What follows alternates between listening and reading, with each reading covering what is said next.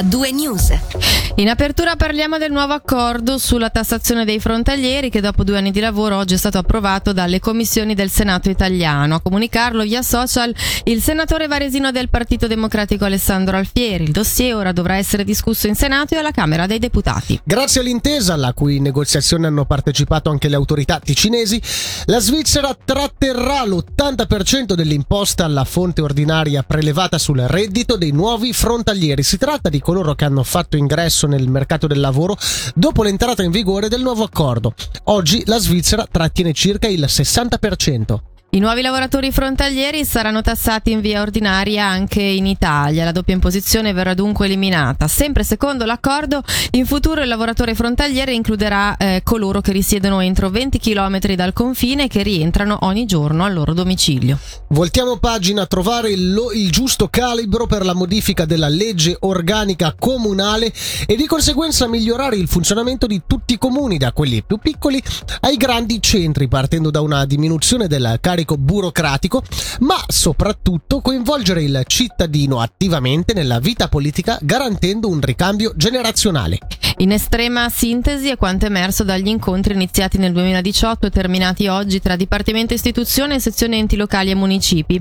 Norman Gobi ne ha incontrati 8 su 10 e lo sentiremo con Angelo Chiello nel corso della seconda ora sullo spaccato che ci ha fornito sullo stato dei, di salute dei comuni cinesi. Qui anticipiamo uno dei passaggi salienti comuni cinesi sono in buona salute e questa è una buona premessa perché se abbiamo dei comuni forti, beh, abbiamo un cantone forte. Questi incontri serviranno soprattutto nel raccogliere informazioni, spunti, sensibilità che permetteranno poi alla sezione degli enti locali di pianificare quello che saranno gli sviluppi futuri per l'entità comunale ticinese perché oggi la legge organica comunale che è la base legale che regola il funzionamento dei comuni è uguale dai piccolissimi comuni come possono essere quelli di Campovalle Maggia sino alla città di Lucano. Una delle preoccupazioni che abbiamo, ma che è un elemento che riscontro anche oltre Gottardo, è la mancanza di presenza o di disponibilità a impegnarsi attivamente nelle istituzioni, penso nei municipi piuttosto che nei consigli comunali. Avete raccolto qualche eh, perplessità, qualche timore magari su una assenza di ricambio generazionale? Questa è proprio una delle preoccupazioni che abbiamo nel garantire il buon funzionamento dei comuni cinesi. Stiamo discutendo anche con i colleghi del DEX nell'ambito di far vivere la democrazia all'interno delle scuole, proprio perché spesso la democrazia oggi viene vissuta come spettatore o spettatrice di uno spettacolo politico, invece la Svizzera vive di una partecipazione attiva. La democrazia diretta è un valore svizzero, è un valore ticinese, però deve essere vissuto e vissuto correttamente. Parliamo ora di formazione e più nello specifico di formazione musicale. È stata presentata oggi e si potrà firmare a partire da domani fino al 2 maggio del 2023 l'iniziativa popolare legislativa 100 giorni di musica. Questa si pone l'obiettivo, come da Costituzione, di rendere accessibile lo studio della musica o di uno strumento a tutte le fasce della popolazione. Attualmente infatti il Ticino è il fanalino di coda a livello nazionale, in questo ambito i servizi delle scuole di musica sono accessibili solo alle fasce più benestanti della popolazione. Sentiamo Matteo Piazza, presidente della Federazione delle Scuole di Musica Ticinesi.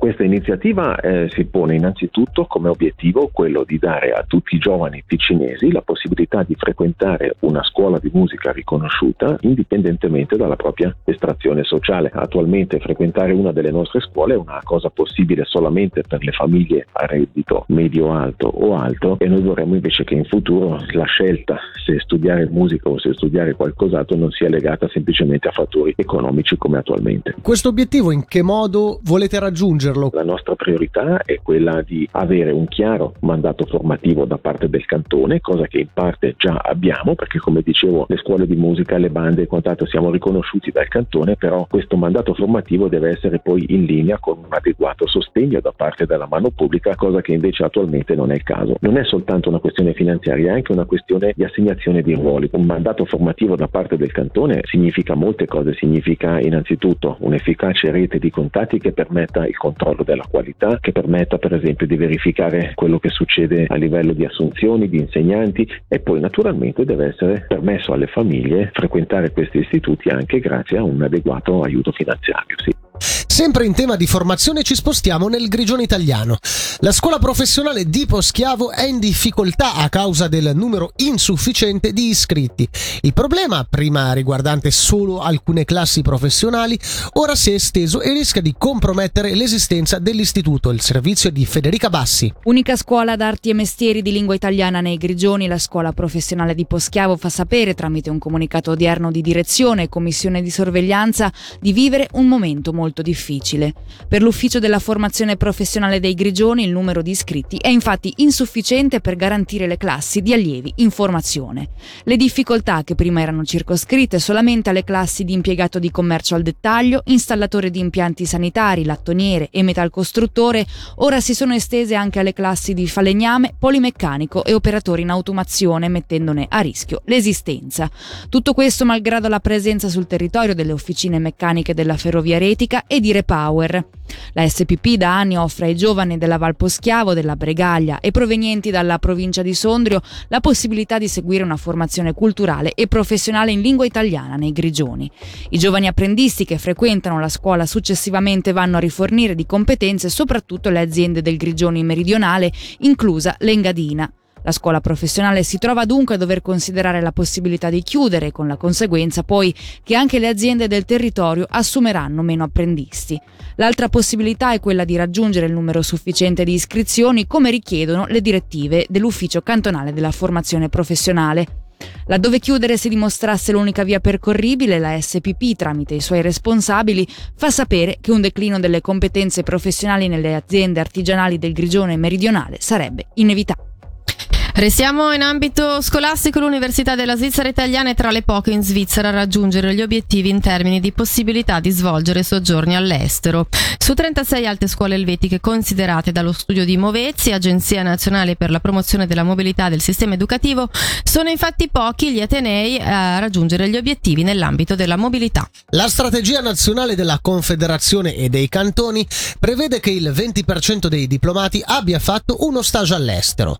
Il tasso medio delle alte scuole svizzere è però del 15%. Solo l'Università di San Gallo, il Politecnico di Losanna, l'Alta Scuola Pedagogica San Gallese e l'USI superano il 20%.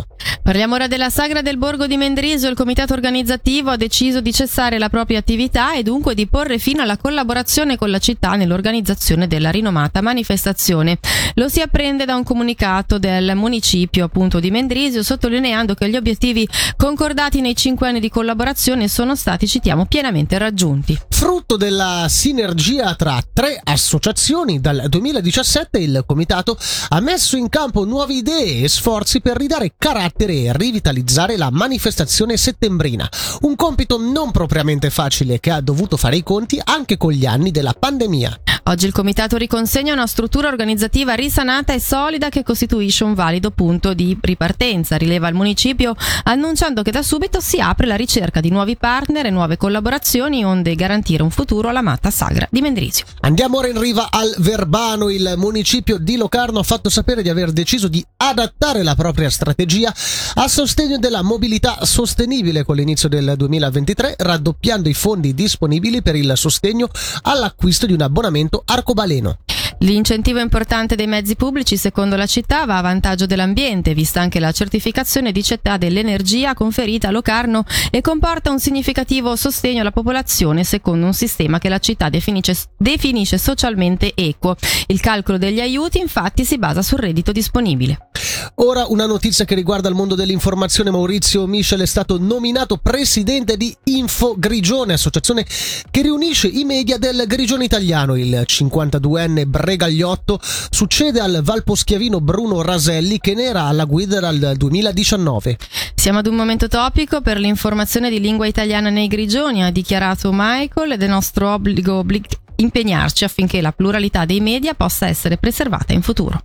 Infine una notizia nel mondo della cultura, il Locarno Film Festival dedicherà la retrospettiva della sua 76esima edizione che si terrà dal 2 al 12 agosto al cinema popolare messicano anni 40, dagli anni 40 agli anni 60, lo hanno annunciato oggi gli organizzatori alle giornate di Soletta.